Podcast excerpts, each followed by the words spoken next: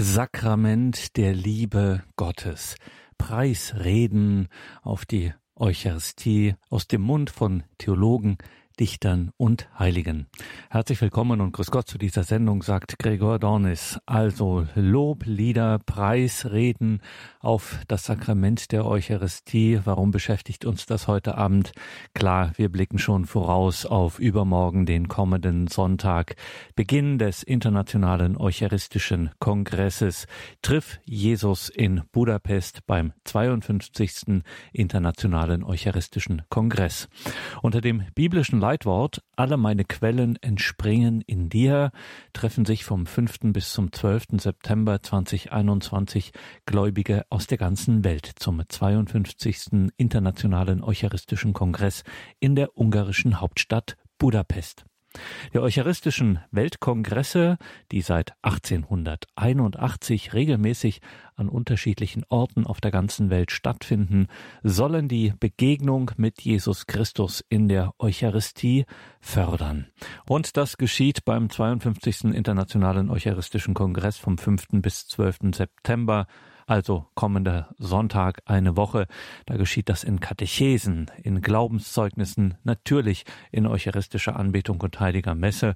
Und auch Radio Horeb ist vor Ort, überträgt täglich viele dieser Programmpunkte.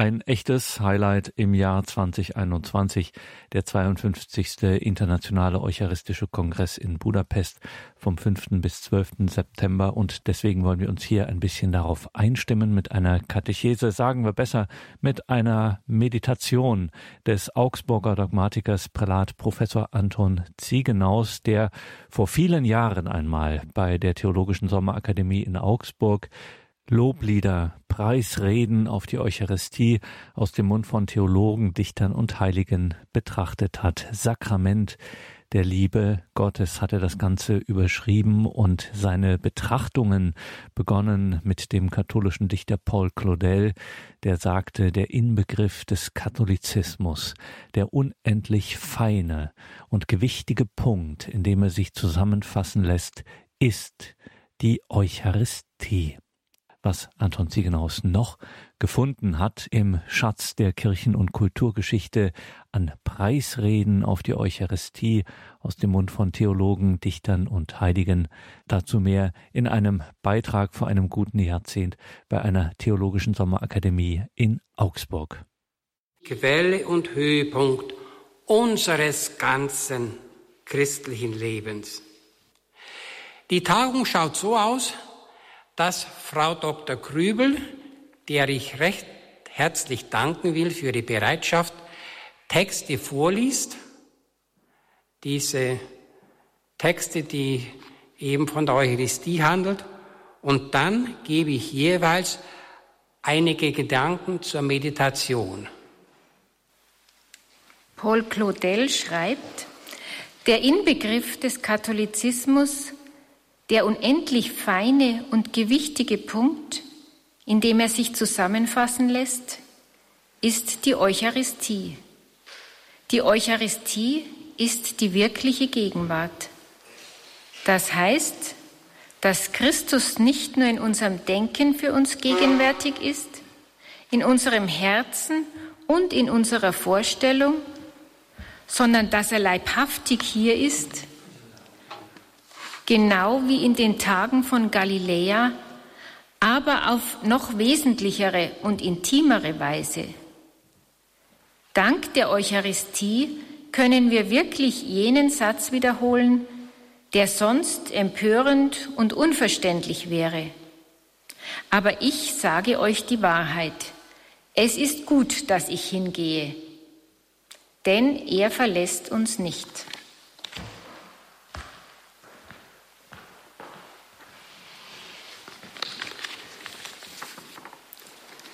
Es ist gut, dass ich hingehe.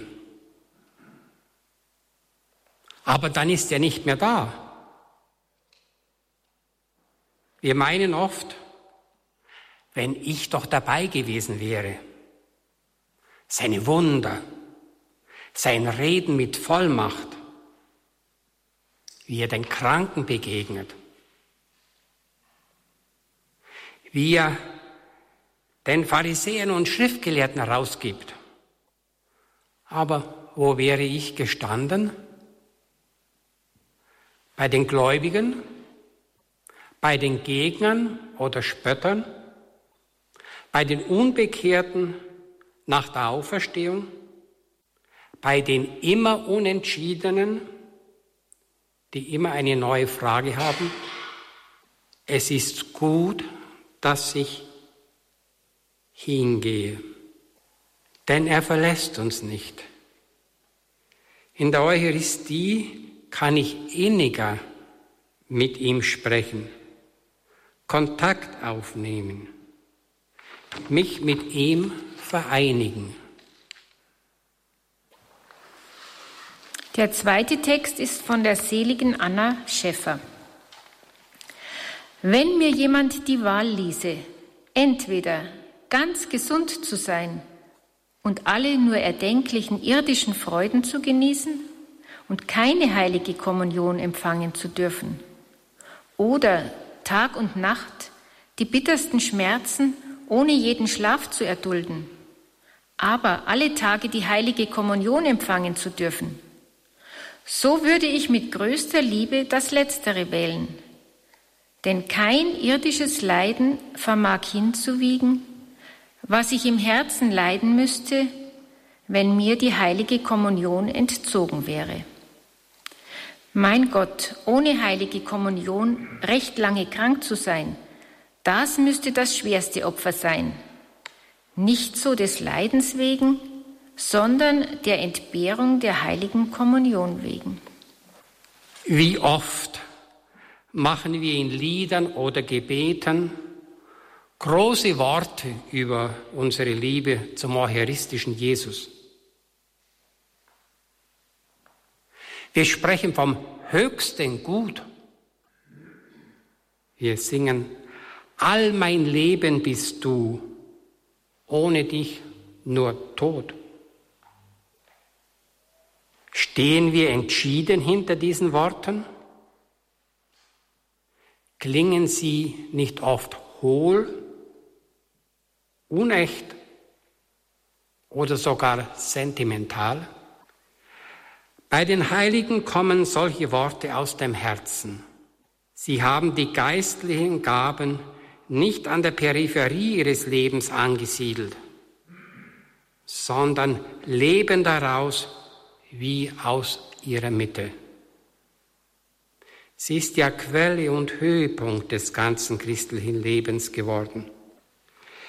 Bei Anna Schäffer, die zwischen 1901, als sie in kochende Lauge gefallen war, und 1925, ihrem Todesjahr, die schmerzvollsten Operationen und Leiden als Sühne angenommen und durchgetragen hatte. Und den eben gehörten Worten zufolge bei der Wahl Gesundheit oder Kommunion lieber krank bleiben wollte, wenn sie sonst auf die Kommunion verzichten müsste. Bei Anna Schäffer sind die Worte wahr und echt. Wir sehen, welche Liebe zum eucharistischen Heiland möglich ist und welche Kraft von ihm ausgehen kann. Wie schwach ist unsere Liebe im Vergleich zu Anna Schäffer? Wie schwach unser Einsatz?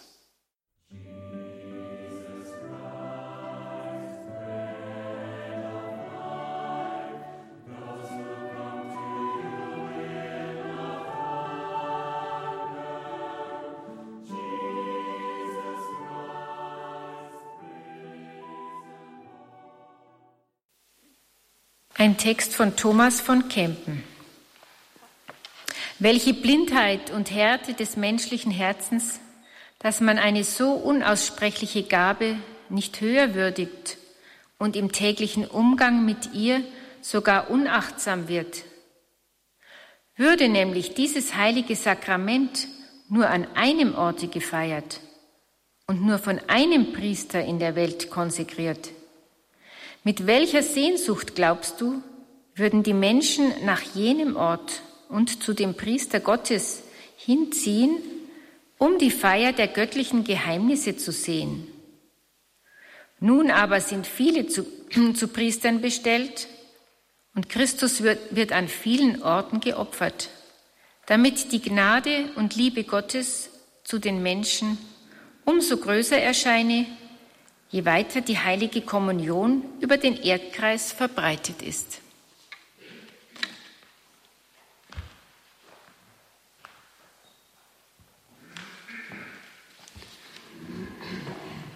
Wir haben vorhin von Menschen gehört, die eine ganz große Sehnsucht nach der Eucharistie hatten. Und von dieser Sehnsucht will auch Thomas von Kempen, der Verfasser der Nachfolge Christi, uns etwas erzählen in einem Beispiel, wenn er sagt, es ist eine unaussprechliche Gabe und der Mensch müsste von Blindheit und Härte des menschlichen Herzens irgendwie taub oder blind geworden sein, unachtsam, wenn er dieses Sakrament nicht schätzt und nicht die Größe dieses Sakraments würdigt. Und er bringt das Beispiel. Wie, wie weit würden wir ziehen, eine Weltreise machen, wenn es irgendwo dieses Angebot gäbe und es nur dort wäre, weil es nur dort eben zu bekommen ist und dort nur ein Priester ist. Aber nun eben ist es nicht nur an einem Ort und von einem Priester zu erhalten. Sicher alles, auch das Größte läuft Gefahr, zur Routine zu werden. Wie kann man dieser Gefahr entgegenwirken? Ist die Hochstimmung das Entscheidende? Oder die Tat, dass man sich die Zeit nimmt, zur heiligen Messe zu gehen?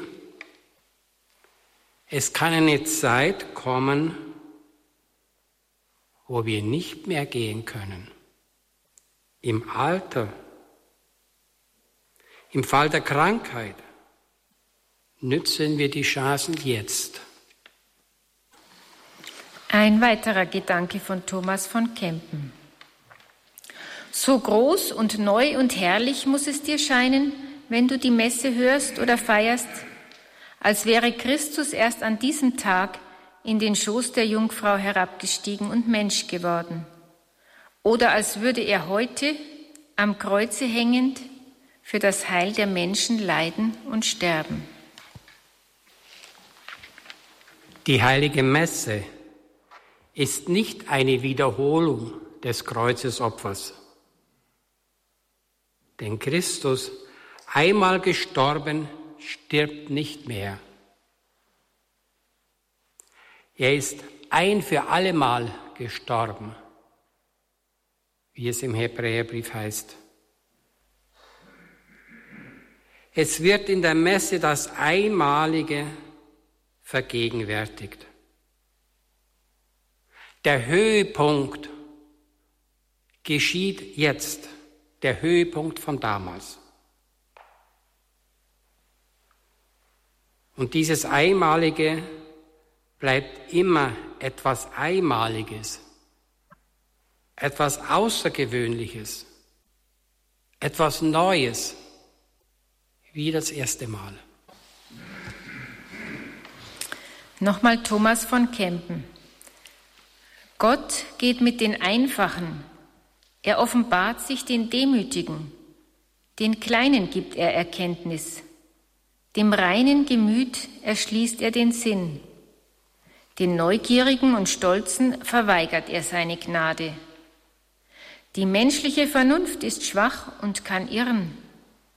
Der wahre Glaube aber kann nicht getäuscht werden.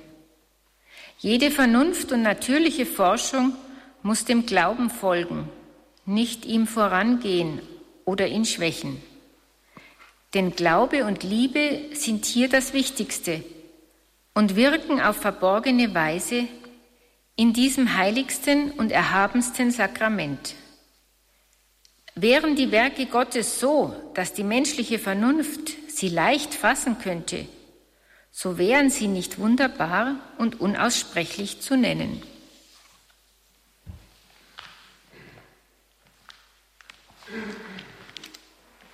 Nicht theologisches Studium und scharfes Nachdenken erfasst das Geheimnis der Eucharistie.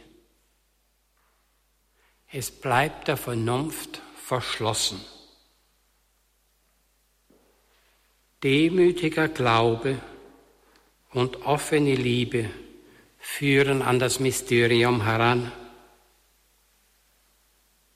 Wie Anna Schäffer oder die Japanerin Nakamura zeigten. Gott gibt so, dass der Demütige ihn empfangen und aufnehmen kann. Gott gibt so, dass jeder unabhängig von seiner Intelligenz ihn ganz und tief und voll Liebe empfangen und umfassen kann. Johannes Vianney, der Pfarrer von Ars, sagt, unser ganzes Glück in dieser Welt besteht darin, Jesus Christus in der heiligen Kommunion zu empfangen. Wenn wir die Größe des Glücks begriffen, das uns beim Empfange Jesu Christi zuteil wird, würden wir uns beständig bemühen, es zu verdienen. Es scheinen wieder große Worte zu sein. Wenn es heißt, unser ganzes Glück in dieser Welt besteht darin, Jesus Christus in der heiligen Kommunion zu empfangen. Wenn Jesus Christus Gottes Sohn ist und des Menschen Herz unruhig ist, bis es seine Ruhe findet in Gott, dann ist objektiv betrachtet, das heißt wirklich, die Gemeinschaft mit Christus das unüberbietbare Glück. Jedoch möchte das Glauben noch in ein Schauen übergehen. So heißt es in dem bekannten Hymnus des Thomas von Aquin. Jesus, den verborgen jetzt mein Auge sieht, stille mein Verlangen, das mich heiß durchglüht. Lass die Schleier fallen einst in deinem Licht, dass ich selig schaue, Herr, dein Angesicht. Und ein anderes Gebet aus dem Gotteslob heißt, du unser Glück in dieser Zeit, die Sonne unserer Ewigkeit. In dir erstrahlt der Gottheit Schein. Lass uns mit dir verherrlicht sein. Sicher, der Glaube will ins Schauen übergehen, aber der Glaube kann schon hier eine ganze Erfüllung sein. Das ganze Glück besteht in der heiligen Kommunion. So der Pfarrer von Aas. Und ich glaube, es ist nicht ein sentimentales oder gedankenlos hingesprochenes Wort.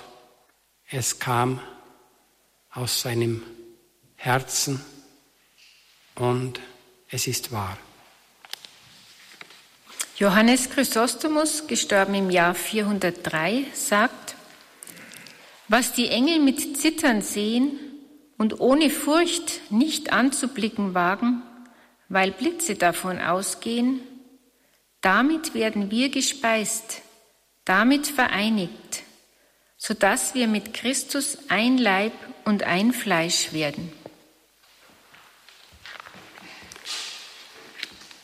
was die Engel mit Zittern und ohne Furcht nicht anzublicken wagen. Das könnte doch bei uns Angst hervorrufen. Aber Ängstlichkeit ist nicht gemeint, wohl aber Ehrfurcht. Das eucharistische Mahl ist ein heiliges Mahl.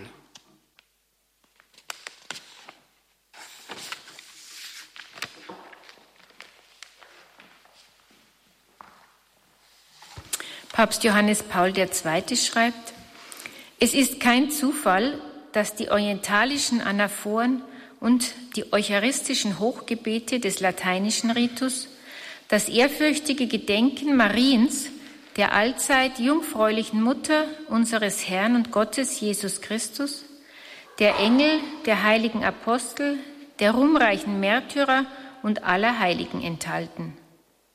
Dies ist ein Aspekt der Eucharistie, der es verdient, hervorgehoben zu werden. Während wir das Opfer des Lammes feiern, vereinen wir uns mit der himmlischen Liturgie und gesellen uns zu jener gewaltigen Schar, die ruft, die Rettung kommt von unserem Gott, der auf dem Thron sitzt, und von dem Lamm. Offenbarung 7.10.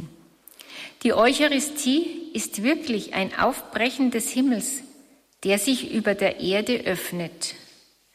Sie ist ein Strahl der Herrlichkeit des himmlischen Jerusalems, der die Wolken unserer Geschichte durchdringt und Licht auf unseren Weg wirft. Die Eucharistie, so sagt Papst Johannes Paul II. in seiner Enzyklika, die Eucharistie ist wirklich ein Aufbrechen des Himmels, der sich über die Erde öffnet. Im fünften Kapitel der Offenbarung des Johannes wird die himmlische Liturgie geschildert. Die vier Wesen und die 24 Ältesten fielen vor dem Lamm nieder und sangen ein neues Lied. Im Umkreis der Wesen und Ältesten stand eine Unzahl von Engeln, zehntausend mal zehntausend, singend dem Lamm, das geschlachtet wurde. Aber dann ist noch eine dritte Gruppe genannt. Es heißt, jedes Geschöpf im Himmel und auf der Erde. Dem, der auf dem Thron sitzt und dem Lamme sei der Lobpreis und die Ehre und die Verherrlichung und die Macht in alle Ewigkeit. Und die vier Wesen sprachen Amen. Diese dritte Gruppe auf der Erde, das sind wir, die Kirche. Ob sie, diese Gruppe schon verklärt ist oder noch hier auf dem Wege ist. In der Präfation stimmen wir ein in den Hochgesang der Engel und Erzengel, der Cherubim und Seraphim. Haben Sie schon gedacht, dass Sie, dass wir nicht nur oder nicht allein die Sänger sind, sondern wir nur uns hinzugesellen zu einer Schar von Engeln, die dann singen, wie Jesaja vor dem Herrn stehend, Heilig, heilig, heilig bist du, Gott. Himmel und Erde sind von deiner Herrlichkeit erfüllt. Bedenken wir, der Himmel bricht auf. Bedenken wir die Gegenwart der Engel und nehmen wir so teil, dass die Engel unsere Gegenwart aushalten können. Zum Schluss eine Art Hymnus von Louis de Leon aus dem 16. Jahrhundert. Ist's Brot, was ich hier sehe? Wie kann es wären? Wie wird es nicht vermindert durchs Genießen? Ist's Gott, wie kann es den Geschmack des Süßen den Anblick wahren Brotes mir gewähren? Ist's Brot, wie darf anbetend ich's verehren? Ist's Gott, wie kann ihn enger Raum umschließen? Ist's Brot, wie sättigt mich so kleiner Bissen? Ist's Gott, wie darf ihn sein Geschöpf verzehren? Ist's Brot, wie kann's von Sündendruck entlasten? Ist's Gott, wie kann geteilt er vor mir liegen? Ist's Brot, wie füllt's die Seele so mit Wundern? Ist's Gott, wie kann ich sehen ihn und tasten? Ist's Brot, wie ist's dem Himmel dann entstiegen? Ist's Gott, wie sterb ich dann nicht vor Verwundern? Das wunderbare Rätsel auf dem Altare wird von Louis de Leon mit lauter Fragen angesprochen. Auch wenn er nur Fragen stellt und keine Antwort gibt, verweist er doch auf einen verborgenen Schnittpunkt in dem das Geheimnis durch die Fragen erhellt wird und zum Staunen anregt.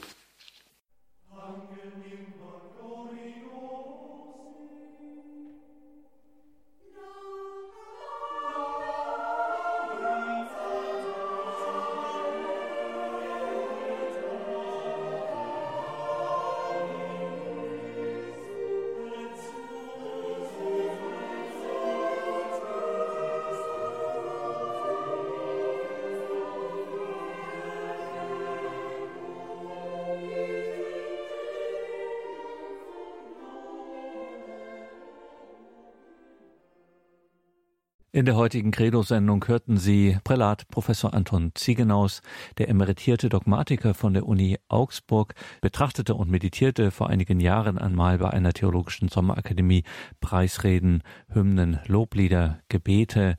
Zur Eucharistie aus dem Mund von Theologen, Dichtern und Heiligen. Liebe Hörerinnen und Hörer, diesen Beitrag mussten wir deutlich kürzen. Das ist aber insofern zu verschmerzen, als man nämlich diesen Beitrag nachlesen kann. Die Theologische Sommerakademie stellt grundsätzlich alle ihre Beiträge kostenlos als PDF zur Verfügung. Schauen Sie dazu in die Details zu dieser Sendung auf horeb.org. Dort finden Sie einen Link zur Theologischen Sommerakademie in Augsburg und natürlich auch einen Link zu dieser Theologischen Sommerakademie, wo die Eucharistie im Zentrum stand. Dort finden Sie auch diesen Beitrag von Anton Ziegenaus, Sakrament der Liebe Gottes, Preisreden auf die Eucharistie aus dem Mund von Theologen, Dichtern und Heiligen.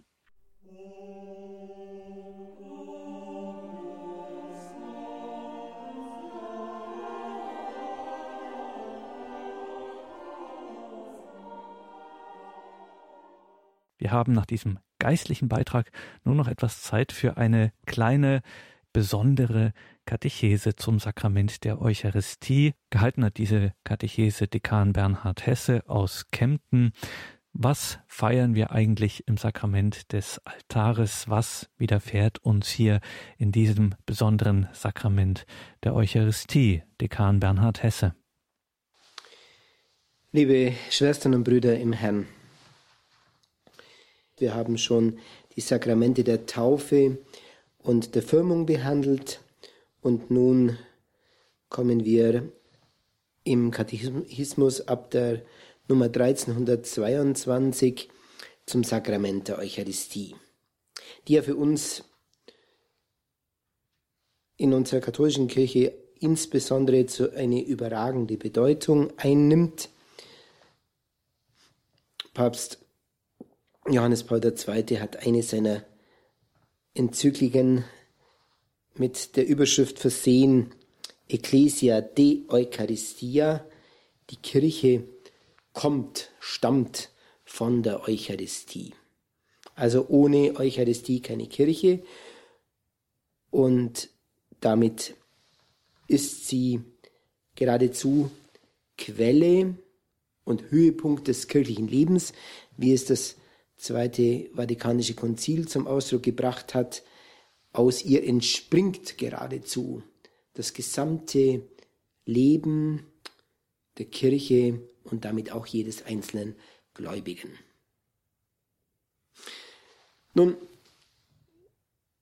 ich werde jetzt in dieser Lehre heute zunächst einmal nur mich mit der Eucharistie in ihrem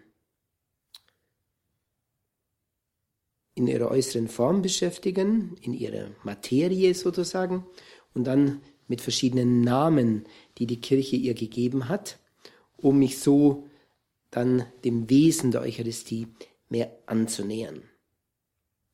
Wenn wir von der Eucharistie sprechen, dann haben wir ganz praktisch erst einmal Brot und Wein vor Augen. Diese beiden Elemente hat Jesus auserwählt, dieses Sakrament darzustellen. Das ist sicher nicht Zufall. Zunächst einmal schließt diese Wahl unmittelbar an das Paschafest an, das Fest, in dem sich das Volk Israel Jahr für Jahr auf besondere Weise an die Befreiung aus Ägypten erinnert. Es sind also von ihrer Herkunft her schon die Elemente der Befreiung, denn das Brot im Paschafest war das Ungesäuerte, das schnell gebacken worden ist, weil das Volk Israel hastig aufbrechen musste, um sozusagen schnell aus Ägypten herauszukommen, um schnell dem Befreiungsakt Gottes Folge zu leisten. Der Wein seinerseits im Passafest wenigstens ist ein Zeichen letztlich der Liebe Gottes, dass Gott sein Volk in die Fülle, in das Land der Fülle geführt hat, wo er reichlich für sein Volk gesorgt hat. Beim Paschafest trinkt der Jude normalerweise gleich vier Gläser Wein.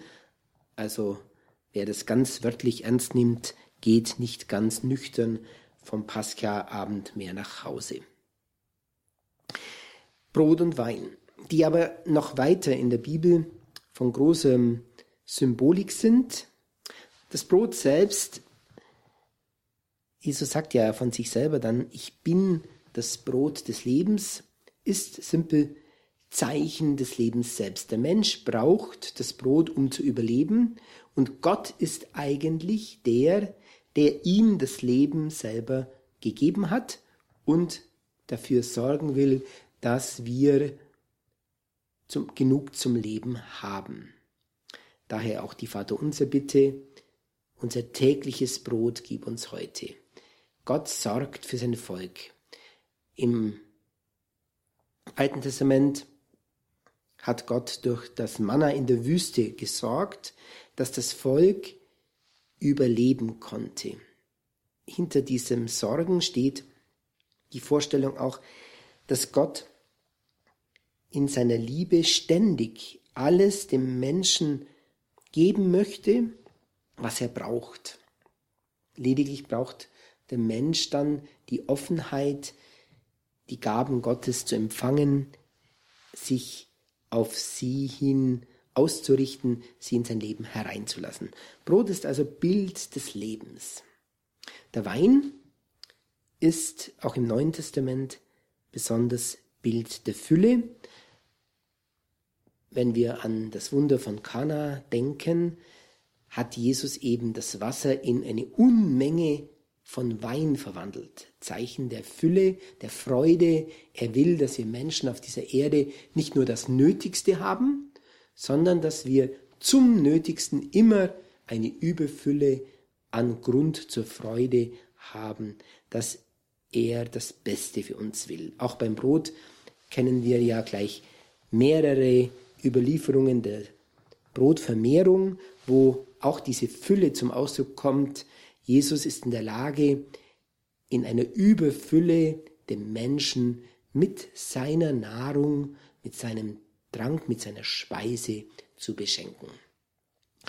Also schon allein an der Materie sehen wir, welcher große Inhalt sich da anzeigt. Nun, dabei bleibt natürlich das Sakrament der Eucharistie nicht stehen. Das Entscheidende ist natürlich das letzte Abendmahl, von dem es auch seinen ersten, vielleicht auch ältesten Namen bekommen hat, das Mahl des Herrn, das Jesus mit seinen Jüngern vor seinem Leiden und Tod gefeiert hat. Und indem er diesem Brot und dem Wein, das im Rahmen des Pascha-Festes auf dem Tisch bereitet war, einen neuen Inhalt gibt, ja, es unmittelbar verwandelt und neu benennt. Das ist mein Leib, der für euch hingegeben wird. Das ist der Kelch des neuen Bundes, mein Blut, das für euch vergossen wird.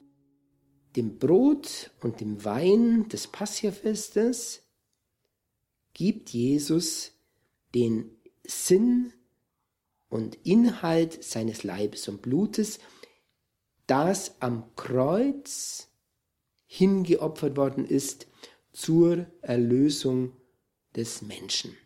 So wie im Passafest Israel aus Ägypten befreit wird, so wird im Opfer Jesu am Kreuz der Mensch aus der Hand des Bösen, aus der Hand der Sünde, aus der Hand des Todes befreit.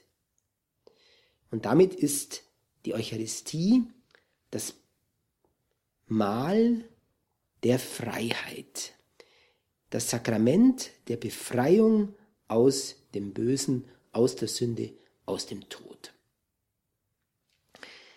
Diese Deuteworte haben eine Radikalität in sich, die für uns Menschen unvorstellbar ist. Jesus kommt ja an anderer Stelle im Johannesevangelium ausführlich auf den Inhalt zurück. Er meint wirklich, dass in diesem Brot wir nun sein Fleisch essen und in diesem Wein nun sein Blut trinken. Das heißt, dass wir sein Kreuzesopfer unmittelbar nicht nur sehen, nicht nur erleben, sondern geradezu in uns hinein essen und trinken, dass wir mit ihm und in ihm leben, mit ihm vereinigt werden. Jesus geht es in der Eucharistie darum, seine Jüngerinnen und Jünger mit sich am Kreuz und mit sich in seinem Sieg am Kreuz durch die Auferstehung zu verbinden. Wenn er Brot und Wein ausgewählt hat, dann deswegen, weil sie uns leicht verfügbar sind, um überall, wo wir nach dem Gebot der Kirche und seinem eigenen Vorbild dieses Sakrament feiern, dass wir überall dieses Kreuzesopfer Jesu vergegenwärtigen können und damit die Macht der Befreiung, die in ihm steckt. Damit sind wir schon beim innersten Wesen. Die Eucharistie heißt ja eigentlich wörtlich Danksagung. Vom Griechischen her abgeleitet eigentlich von den Worten, die wir auch zu Beginn der Präfation in jeder Messe hören. Lasset uns danken dem Herrn, unserem Gott. Das ist würdig und recht. Dieser Akt des Dankens war schon im alttestamentlichen Paschafest enthalten und es bezieht sich eigentlich darauf, dass wir dem Vater danken, dass er uns seinen Sohn geschenkt hat im Heiligen Geist und uns darin von seinen, von der Sünde, vom Bösen, vom Tod erlöst hat. Es ist also das Sakrament der Befreiung und damit gleichzeitig der Dankbarkeit über diesen Akt der Erlösung, den der Vater uns schenkt. Wir essen die Erlösung von Sünde, Tod und Bösen. Gleichzeitig hat es von Anfang an auch den Akt des Brotbrechens bei der Eucharistie gegeben, schon auch im Paschafest, als Zeichen, dass dabei einmal etwas gebrochen wurde, damit viele davon leben können. Das Teilen, schon in der Brotvermehrung wird dies deutlich, drückt aus, dass das, was Jesus hier an sich bricht, sein Leib für alle reicht. Dass das immer etwas ist, was auf andere übergehen will, was viele Menschen in das Heil, in die Erlösung einbezieht. Wenn wir also Messe feiern, dürfen wir immer verstehen, dass der Leib Jesu, den ich empfange, für viele fruchtbar werden will. Messe ist immer ein Ereignis, wo Gott selbst durch mich hindurch ganz viele berührt. Das ist auch ihr Wert, das ist ihre Macht, das ist ihre Stärke für uns. Wir können mit der Messe unwahrscheinlich in unsere Umgebung hineinwirken, gerade auch in unserem Eukos, in unserem Lebensumfeld. Die Sorgen und Nöte unserer Mitmenschen müssen vor allem in das Kreuzesgeschehen, in der Messe hinein, dann kann Jesus es verwandeln, so wie er Brot und Wein verwandelt. Die Eucharistie ist also für uns wahre Quelle und Höhepunkt unseres ganzen Lebens, weil in ihr das Stärkste enthalten ist, was Gott je an dieser Welt getan hat. Das, sein Opfer am Kreuz, mit dem er die eigentlichen menschenwidrigen Mächte ein für allemal gefesselt hat. Tod, Sünde, Böses. All das Tote, all das Sündige, all das Böse will letztlich uns fesseln und kann es jetzt aber nicht mehr. Wir können es umgekehrt jetzt nämlich unter das Kreuz auf den Altar stellen und Jesus zerstört es von innen her und gibt uns die Möglichkeit, in einer großen Freiheit all diesen Mächten ohne Angst zu begegnen und anderen zu helfen, sie auch zu überwinden.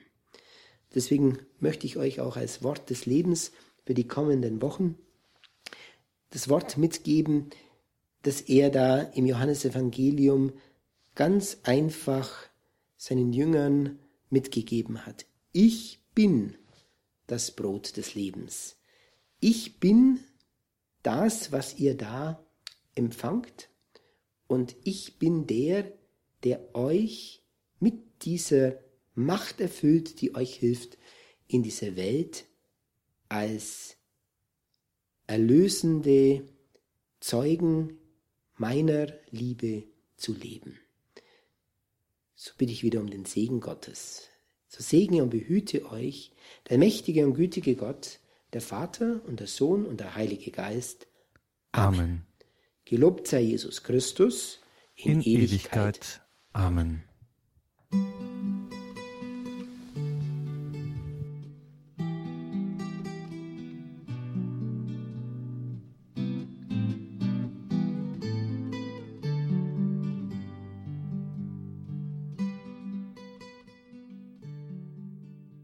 Dekan Bernhard Hesse über das Sakrament der Eucharistie. Liebe Hörerinnen und Hörer, in der kommenden Woche, also am Sonntag beginnend, wird unser Programm ganz im Licht des 52. Internationalen Eucharistischen Kongresses in Budapest stehen, auf den wir uns unter anderem auch mit dieser heutigen Sendung vorbereiten wollen. Seien Sie mit dabei, verfolgen Sie unsere aktuellen Programmhinweise in diesen Tagen. Lassen Sie sich das nicht entgehen, hier vertiefte neue Zugänge zur Quelle und zum Höhepunkt des ganzen christlichen Lebens zu finden. Quelle und Höhepunkt des ganzen christlichen Lebens, wie es das Zweite Vatikanische Konzil formuliert hat. 52. Internationaler Eucharistischer Kongress, 5. bis 12. September. Seien Sie da mit dabei. Mein Name ist Gregor Dornis. Danke Ihnen allen fürs Dabeisein. Lassen wir diese Sendung noch einmal ausklingen mit den Eingangsworten aus dem Beitrag von Anton Ziegenaus, den wir heute gehört haben, wo er die Worte des Dichters Paul Claudel betrachtet hat. Die Eucharistie ist die wirkliche Gegenwart. Paul Claudel schrieb in einem Brief an André Gide, der Inbegriff des Katholizismus, der unendlich feine und gewichtige Punkt, in dem er sich zusammenfassen lässt, ist die Eucharistie. Die Eucharistie ist die wirkliche Gegenwart. Das heißt, dass Christus nicht nur in unserem Denken für uns gegenwärtig ist, in unserem Herzen, und in unserer Vorstellung, sondern dass er leibhaftig hier ist, genau wie in den Tagen von Galiläa, aber auf noch wesentlichere und intimere Weise. Dank der Eucharistie können wir wirklich jenen Satz wiederholen, der sonst empörend und unverständlich wäre, den Satz Aber ich sage euch die Wahrheit, es ist für euch gut, dass ich hingehe. Denn, schreibt Paul Claudel, denn er verlässt uns nicht.